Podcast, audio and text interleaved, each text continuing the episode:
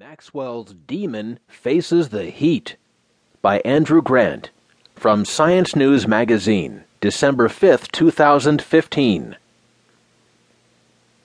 Anyone trying to circumvent the physical laws governing heat is going to get burned. A new experiment reveals how a device that robs a closed system of heat to make it more orderly, an action forbidden by a bedrock law of physics, inevitably pays a price